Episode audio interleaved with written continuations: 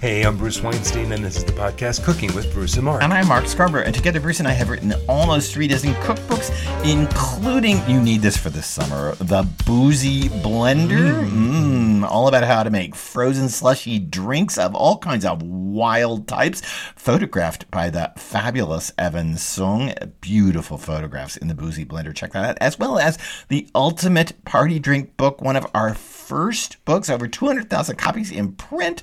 Ultimate Party Drink Book has hundreds, thousands of different ways to turn all kinds of crazy wild punches, frozen drinks, cocktails, highballs into your next party favorite. And that leads us straight into our first topic.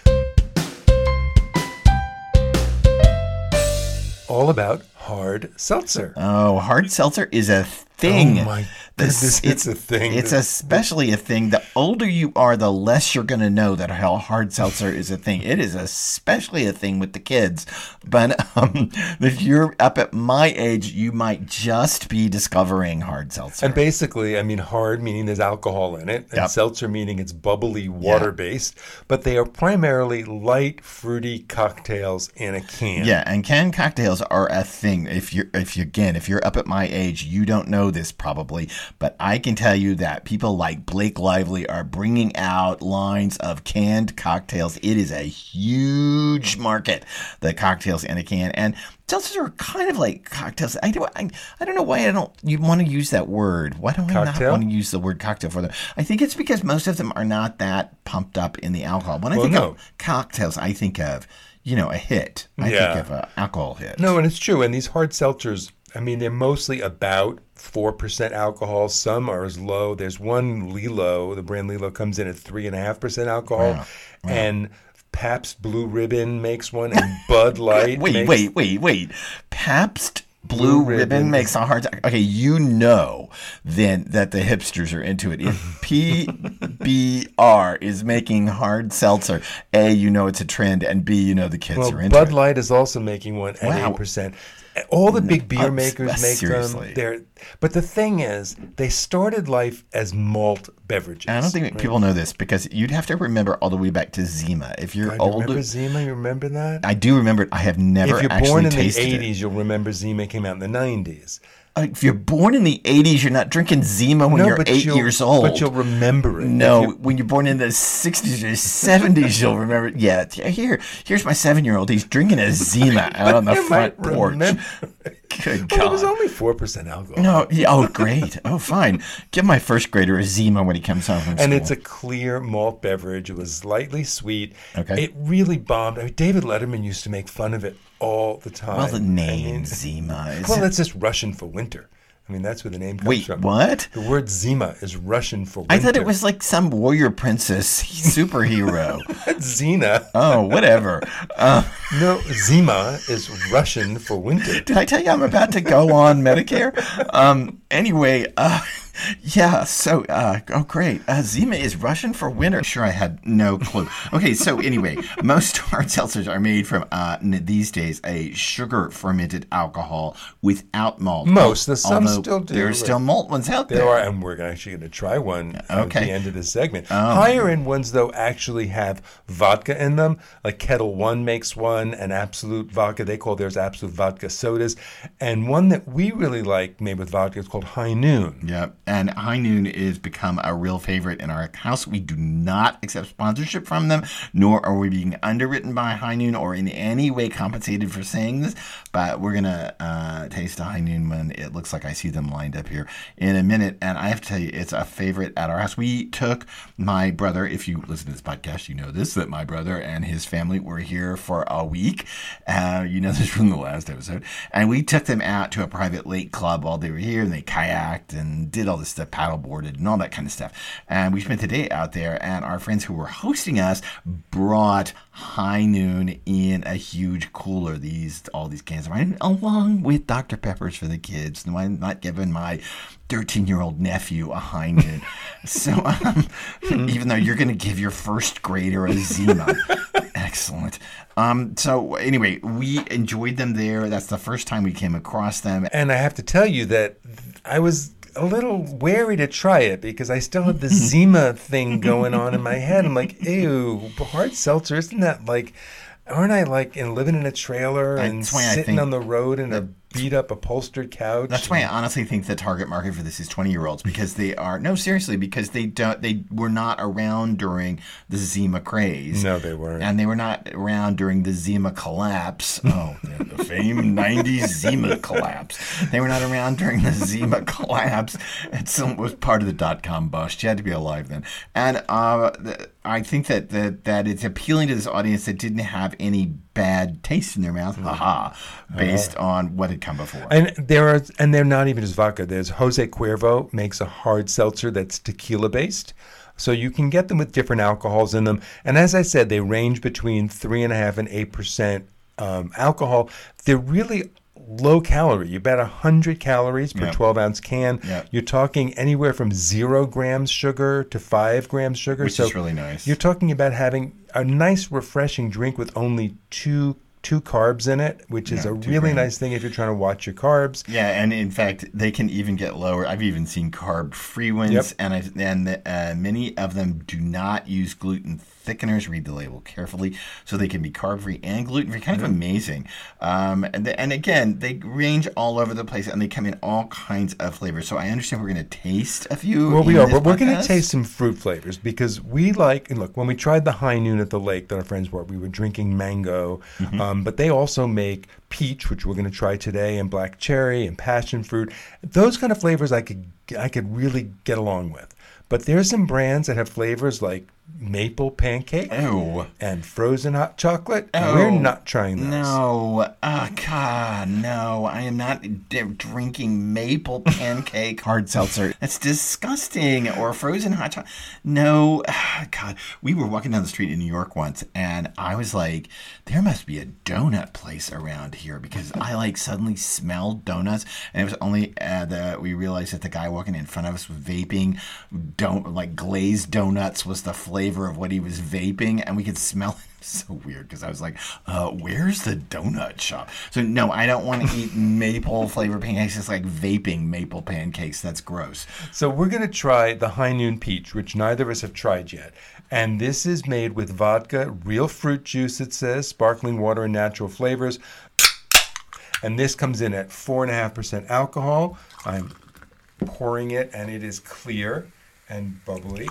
Yeah, that's pretty clear. And oh, we only have one glass each, so we have to finish what's in our glass to drink the next one. Hmm. Oh, that's right. There's no, there's no like wine tasting spit. No, I didn't put a spit bubble. I can't, I can't really drink vodka this early in the morning. Well, No, I suppose since I'm about ready to apply for Medicaid, I suppose I really can drink. It's vodka actually this early it's not morning. very sweet. I think the mango one is sweeter. To be honest, it tastes a little like the peach syrup in a can of cling peaches mixed with seltzer. Yes, it does. Um, I it's not. I can tell you that the peach is not my favorite. Uh, I've had the passion fruit from High Noon, and I've had the mango, and I like those a lot better. And I like the black cherry a lot better. This is okay. It the black a- cherry's pink too. For some reason, they decided to color that one when they didn't color this one. Or the Yeah, mango. this is okay. I wouldn't. I wouldn't race home to to drink this, but I do like it. Um, it's certainly super refreshing, and if you like the flavor of Hostess peach pies, well, you'll like this. And now we're going to try the Topo Chico. So we're going to try the Topo Chico. They're a uh, sparkling mineral water that um, everyone Right. drinks down Right, in the right, South. I know our friend Catherine loves it in Yes. Austin. That's like her favorite sparkling Yes, water. yes, so it's a sparkling mineral water base. Um, they don't use vodka. They're using fermented sugar alcohol. And we are going to try the strawberry guava. Uh, it's fermented sugar alcohol. Isn't it just like grain alcohol or ethanol? Or I mean, isn't that what they're putting in? Oh gosh, you're filling my glass. I'm No, be. it's just plain like at the No, no, no, no. I can't drink this much. I don't have a spit cup. You sh- you did not plan this podcast well. I Oh, should- look! I'm smell. I went to. sm- I went to smell my drink, and I'm smelling the mic. Now this is strawberry guava. Yeah. Um, this is much, much lighter than High Noon. In fact, Yes, this almost feels like uh, there's no flavor. It's Yeah, like this- scented water. This is very lightly flavored. Um, I actually kind of like it a bit because it's not an overpowering fruit hit. No, I'm it's backing just away like from the microphone. essence. I'm getting drunk and backing away from my microphone, so I'm starting to sound like I'm in the next room. In fact, I'm going to go lie down here in a minute and then just do the podcast prone. You- I love we- using the word prone. And the thing is, we have a whole other podcast to do when we finish. Now we're going to try one more. This one is Bud Light. Wait, I got to finish this. God, I got to finish my cocktail before I can go on. So the Bud Light Platinum Seltzer Holy is eight percent alcohol. Um, Okay, you can't pour me much of this one. No. I got to work today. this is blood orange. Uh, this is made with malted rice. So this is actually a malt beverage, Yeah. fermented and cane you notice sugar. it's a malted beverage, but it says hard seltzer on the can. So again, read those labels. Look at what you're getting. Don't be afraid to read the labels. There's tons of these hard seltzer that are running around in this world. So blood orange, eh? Blood and eight percent alcohol. That's I gotta say, I'm not crazy about the smell of it. It's Zima-ish. it is Zima-ish. I think that's because it's a malt beverage. I don't like the malt beverage. Sorry. Bud Light Blood. I am sticking to the non-malted. You know what? What I like. You're right. And what I like about High Noon and even the Topo Chico, what I like about them is that they are super clean. They have the seltzer feel still to them, Mm-hmm. and so it still feels like I've got this bubbly water. It just happens to have a little buzz to it, or I get a little buzz from it, and it happens to have really nice flavor. This tastes like something else. This tastes like something that is made. Mm-hmm. It tastes right. It it it, it doesn't taste, have that light. No, this doesn't taste like someone just threw together a quick light cocktail. This tastes like Hmm. it's trying to be a beer, but it's not a beer, but Mm-hmm. there's something else going on, and that's the malted rice in there. I don't like it. Yeah, I'm not. This one I'm not a fan of. Uh, Sorry, Bud Light. Uh, uh, I, maybe there are other flavors that would be better, but Well, we again, have some upstairs. Okay, again, it's got that, that that malted beverage flavor to it, and you're right. It is very Zima esque, Mm-hmm. even though I never tried Zima. But now I know why they made fun of Zima. even though I never had it, I assume it's Zima esque because Zuma was Z- Zuma.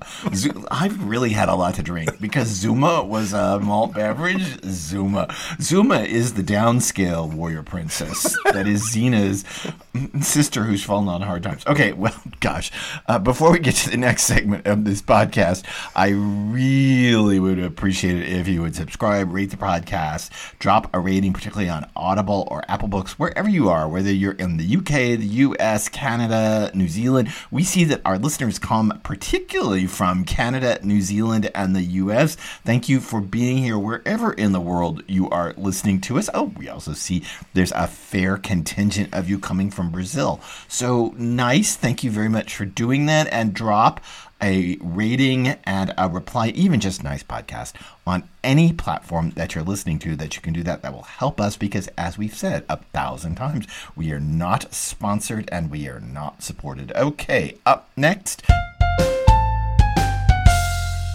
Segment two, our one minute cooking tip, and it is one that Bruce knows everything about. I have said in the past that one of my favorite things is watermelon because it is my favorite To say the food. least. It is my favorite food in the world. To say the least. Mm. I will also tell you that High Noon makes a watermelon flavor, and it tastes like Jolly Rancher candies. So just in case you're interested, If in you if you like jelly, if you like Jolly Rancher candies.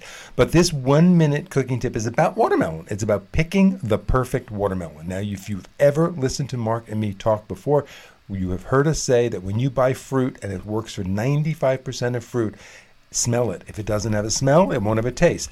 Doesn't work with watermelon, okay? No, it doesn't. You can't The- smell the- through that rind. No, you can't. And in fact, it's all about the belly spot. So let's talk about the Well, a belly, belly spot is the place on the watermelon that was sitting on the ground that the sun didn't hit, right? Right. The rest of the watermelon turns green, and this round spot or oblong spot doesn't turn green. It starts out white, and then it becomes yellow. When it's yellow, your watermelon is ripe. If it's white, the watermelon is not ripe. So the yellower the belly spot, the sweeter the watermelon. And if the belly spot has brown, particularly brown big patches on it, the watermelon is long past prime. So just turn it over and look at that pale spot, and it should be a yeah, distinctly yellow, Yes, right? Not a be- pale no, yellow. It should be the brighter the yellow, the best. So look through them all and get the one with the brightest yellow spot. And the second thing I would say about watermelon, and this is already running over a one minute tip, is remember that you want to buy one that is heavy to the hand. what does that mean? That means that it feels heavy when you pick it up. Not that it's going to break your back, but because usually heavy to the hand means more loaded with juice. And after all, watermelon juice is delicious. And so the way you do that is you like pick the two with the darkest yellow spots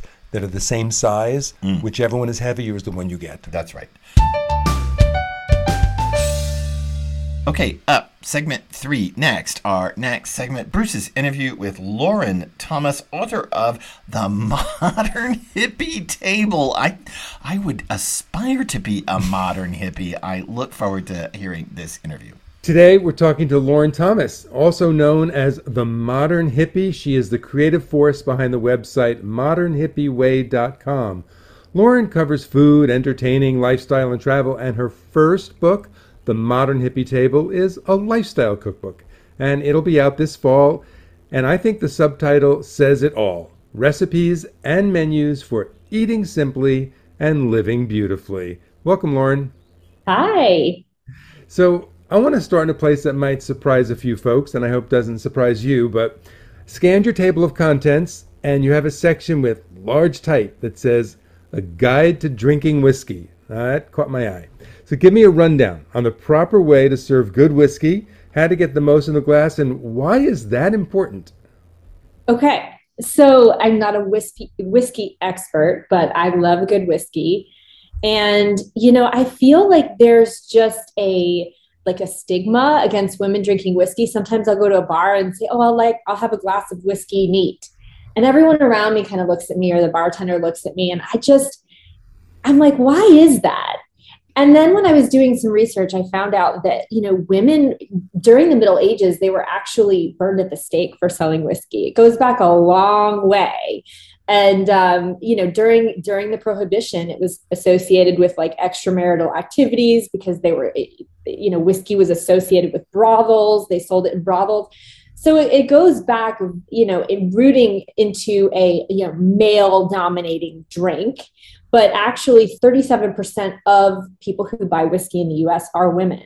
So I, I kind of wanted it to be this fun addition to my cookbook so that people, women, but people weren't so intimidated by it. It's not a typical thing, you know, that people order or drink. Um, and my husband and I are both into drinking you know, fine whiskeys or fine tequilas neat by themselves. And there really is a technique to sipping and enjoying something that is fine and pure.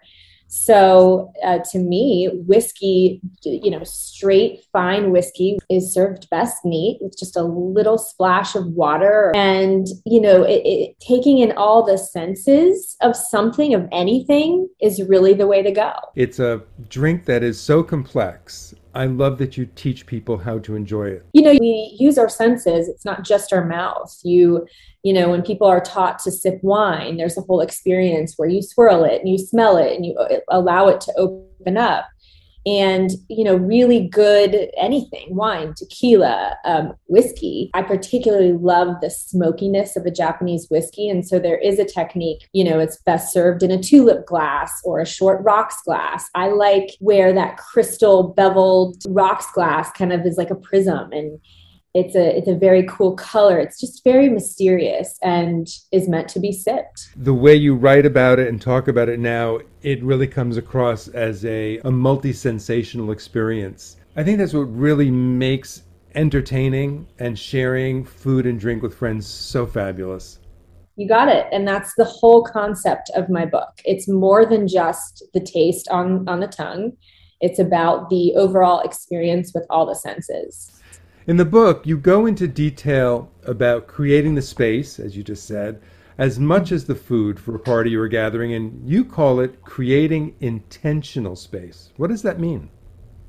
Well, as I just said about the whiskey and ties in well, taste is is only one of the many senses we have. You know, there's taste, touch, smell, hear, and see, and then there's that sixth sense where when you walk into a room, you know it, um, you you feel a certain way. Some people call it like uh, kinematic sense or proprioceptive sense, but I call it just being aware of how people feel when they walk into my home that's the smells that's the the lighting that's the the soft music maybe um, i like to give people a little hint before they come to my home of what to expect like sending them a little sample of the menu and then i like to serve a cocktail like that goes along with that theme and i like to also have it ready when they get here. You know, sometimes people can politely decline, but most of the time they take it and they say, Oh my gosh, this is so delicious. I never thought I would like whiskey or a Manhattan.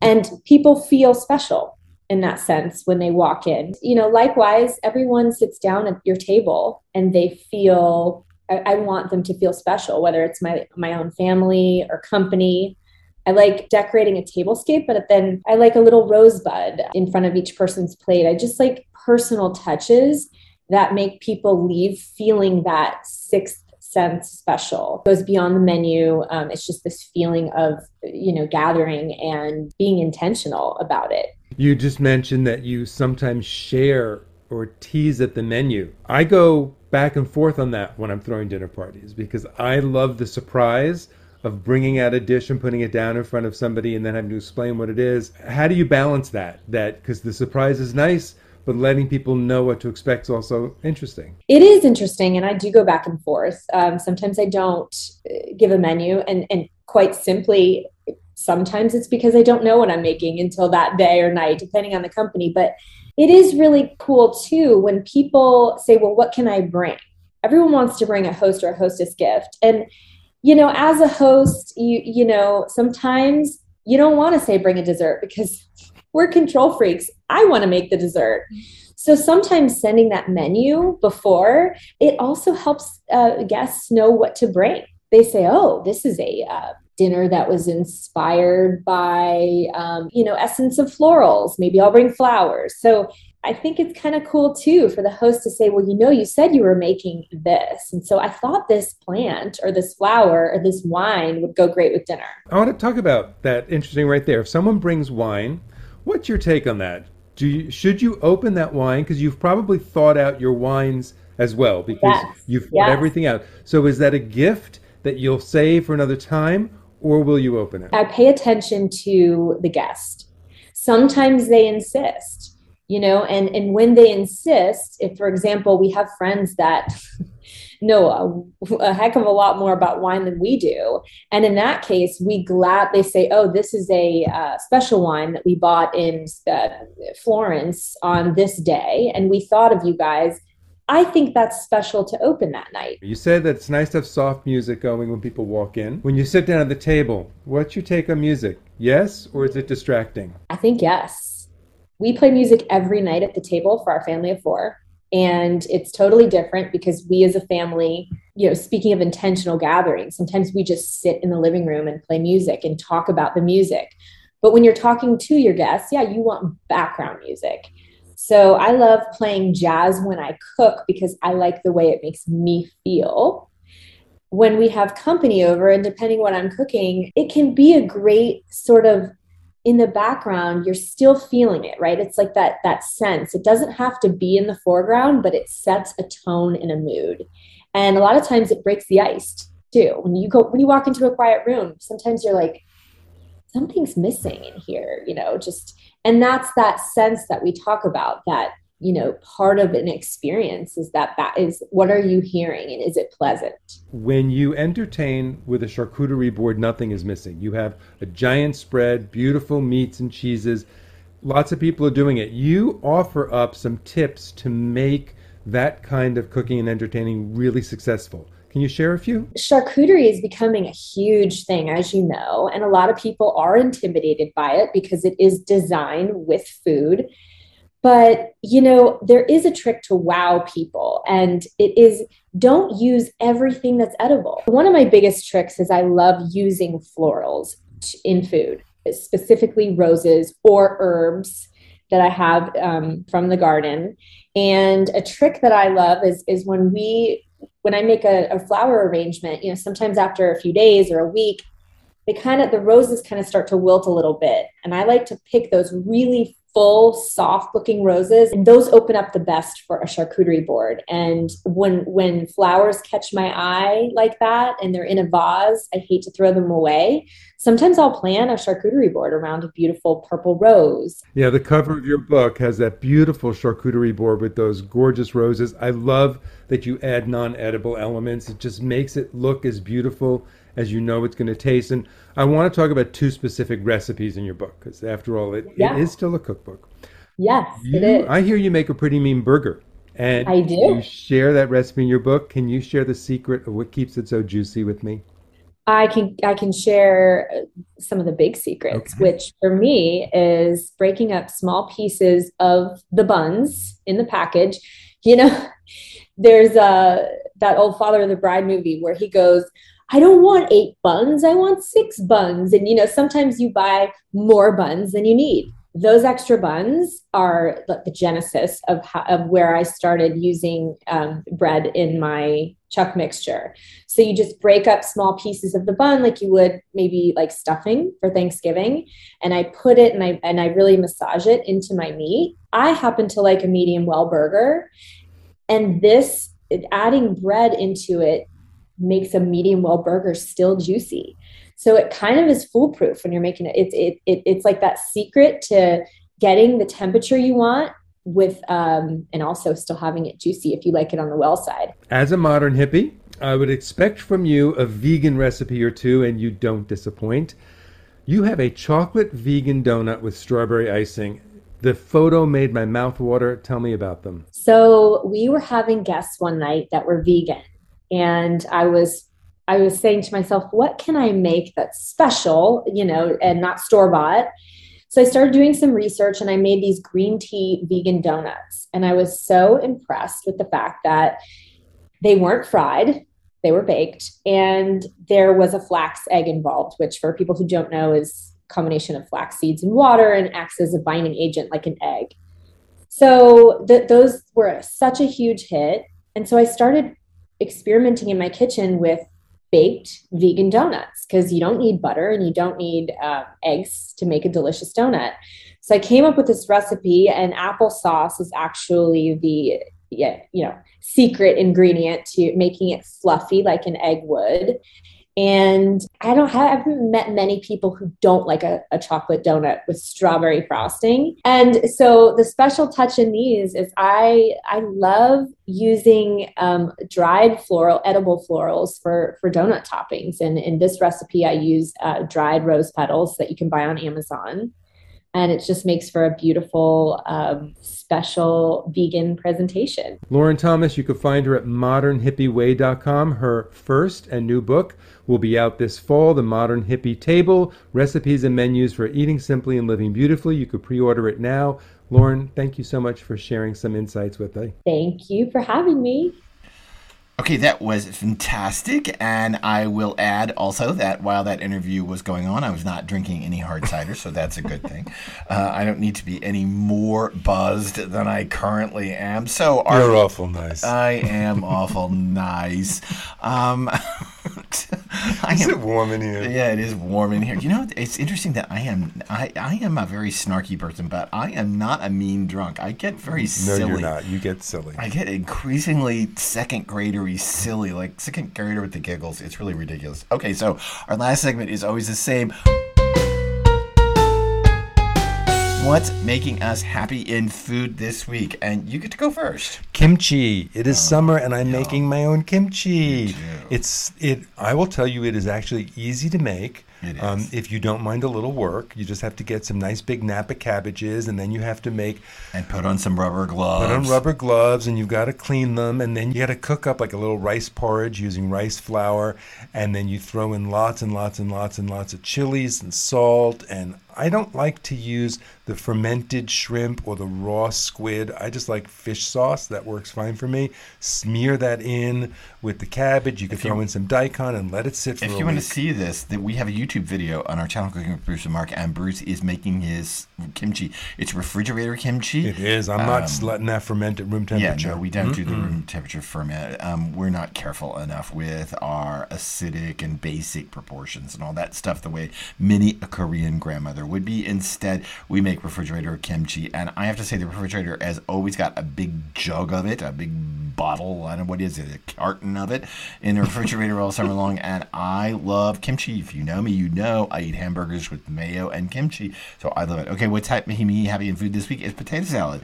When Hmm, we're- interesting. We're, back to my brother being here with his family, and Oh, yeah, we had a picnic at the lake as we discussed, and drank hard seltzers. And Bruce made fried chicken and potato salad. And Bruce's potato salad is fabulous because it has just enough potato to hold the bacon in place. and That- no mayonnaise. that's why it's fantastic. It's because he basically fries up a mess of bacon, chops it up, pours all that bacon in there, pours probably a little of the bacon fat. no, all in of it. That's the fat in Oh, the potato salad, God. plus some olive oil. Oh my gosh, with the Worcestershire and Dijon. And mm, just celery. enough potatoes to hold the bacon in place in the bowl. It is a spectacular, fabulous, fun summer decadence. So that's our podcast episode for this week. We hope that you will check us out on any social media platform on Instagram, Twitter, or Facebook and join the conversation about this podcast at Cooking with Bruce and Mark. And otherwise, we will see you back next time for another episode of Cooking with Bruce and Mark.